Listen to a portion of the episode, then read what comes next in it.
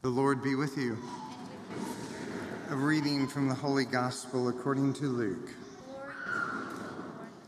Jesus told his disciples a parable about the necessity for them to pray always without becoming weary. He said, There was a judge in a certain town who neither feared God nor respected any human being. And a widow in that town used to come to him and say, Render a just decision for me against my adversary. For a long time, the judge was unwilling, but eventually he thought, While it is true that I neither fear God nor respect any human being, because of this widow keeps bothering me, I shall deliver a just decision for her, lest she finally come and strike me. The Lord said, Pay attention to what the, the dishonest judge says.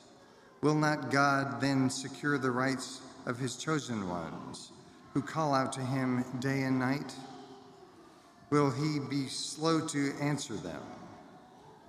I tell you, he will see it he will see to it that the just is done and for them in a speedily way. But when the Son of Man comes, will he find faith on earth? The Gospel of the Lord. To you, Lord Jesus Christ.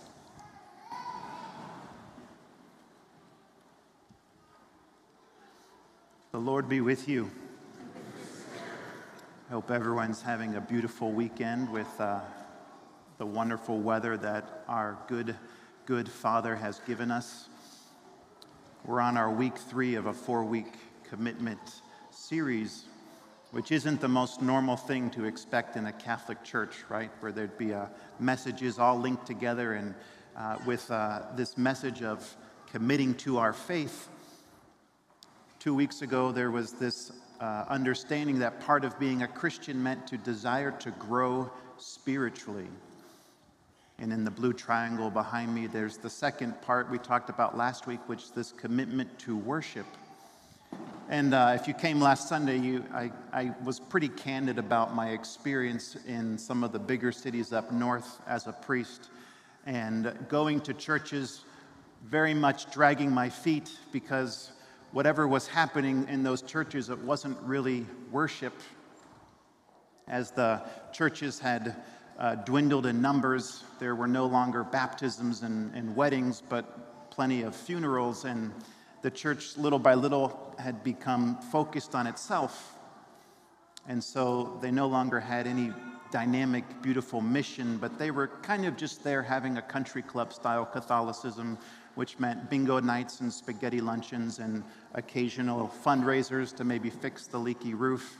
And of course, you're going to be asked for money at least four times during every Sunday Mass. In the beginning, twice in the middle, because there's the second collection, right? And then at the end, they'll read the whole bulletin to you and, and ask you for money again. And, and I never enjoyed those experiences. And coming to St. Gabriel, something was different. All right, it's hard enough to be a Christian in the world today if you go to church on Sunday and you're not being fed, and in no way are you really touching God. It's hard enough to be a Christian knowing that simply in your place of work, people might kind of gossip about you behind your back. Oh, there's that, you know, she's a Christian or he's a Christian. If you show up to work with a cross on your forehead on Ash Wednesday, right, you're marked, right? You're one of those people. And it's even crazy that somehow in our world, Christians can be made out to be monsters because we simply believe that a little child in the womb should be loved, and somehow we're the bad guy. All right, if your church doesn't help you to be a Christian out there, then there's no point in coming. And I say that not with, well, I said it, right? Going up to some of those churches, they might say St. Mary's Catholic Church or St. John's Catholic Church, but what's happening inside is not Christianity. And it's no wonder that so many people have stopped going to church.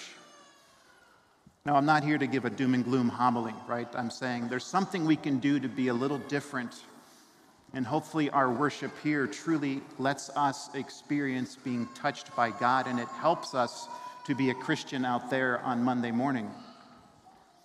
This week, there's a, another idea what it means to be a Christian, to partner financially with the church.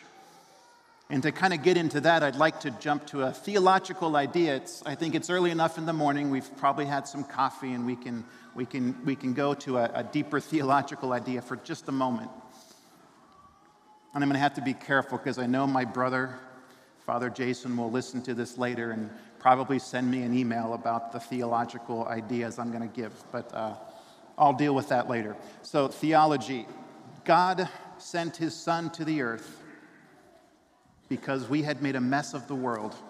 He made a beautiful world, the Garden of Eden, and we chose to reject him, each one of us, by our sin, which means we freely and willingly left the garden. And outside of the garden, everything's a mess. The world is no longer an easy place. The animals aren't always nice, right? There's hurricanes and tornadoes, and, and in that world, you're kind of left wondering is this part of God's plan? How could a good God create a world like this? And Jesus said, No, God didn't create a world like this. You created a world like this by your sin, but there's hope. There's going to be healing and there's going to be eternal life, and every tear will be wiped away if you believe in the Son of God and are baptized.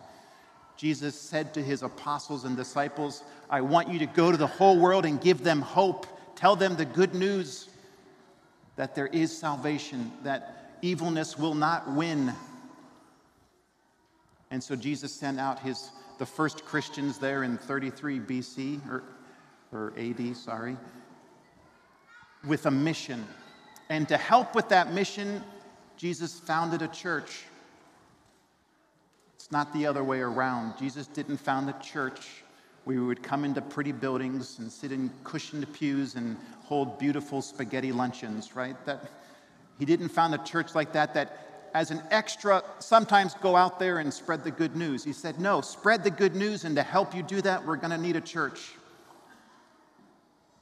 The mission of Christ has a church.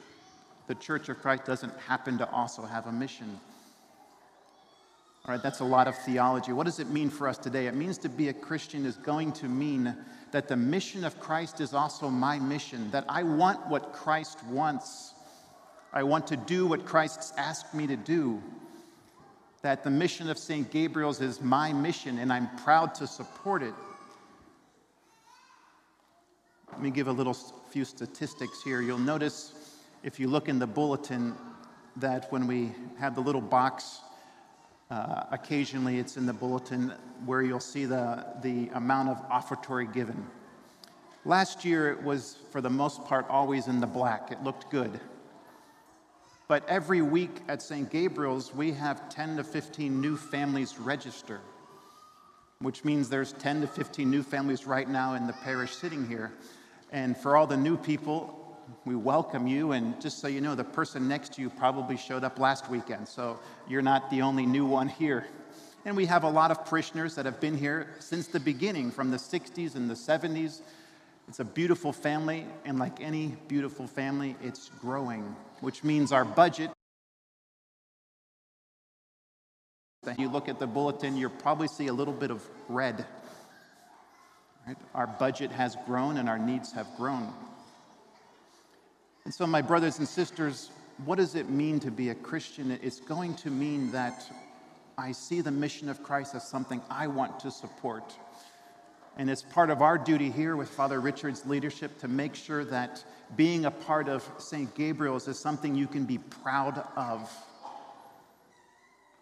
We were looking at some of the statistics earlier, and there's about 65% of our parishioners that give regularly which is a blessing. That's higher than most churches. But it also means there's about 35% that I invite to perhaps start some form of giving, even if it's $5, $10 a week. You can set it up online, and that you'll be able to say, the mission of St. Gabriel's, the mission of Christ is my mission. Now, I want to give a little uh, personal opinion. I try not to use the pulpit for my own opinions a whole lot, but I want to share something not as Father Mike, but just as your brother Mike. Right? When I give charitably, I try to make sure that at least 51%, so the majority of what I'm giving to, is something that supports the mission of Christ. Which means I prefer to give more money to something like Miravia, which helps single moms raise their children, as opposed to giving it to an animal shelter. No, I'm not saying don't give money to the animal shelter. So, dog lovers, please don't come after me after petition for our online uh, listeners. The nine o'clock Mass is always broadcast, and there's a lot of people that we don't even know across the country that are joining us every Sunday for worship. And it's been a powerful experience for me occasionally to be called to the bedside of an elderly parishioner who's who's at the end of their life, and I've never met them before, but I walk in the door and they know me. And how do they know me? Well, they've been watching online and following us. And so, for those of you who are online, those of you who are following us, please consider an online donation as well to help us from where you are. Jesus was in a temple once, and there was this poor woman who came in with those two pennies. And before her, some men had come in and given huge sums of gold. And Jesus didn't really care about it because it wasn't authentic. But that poor woman came in and she gave away those two pennies because she knew she wanted something so much more and needed something so much more than those two little pennies. She needed God and wanted to touch God.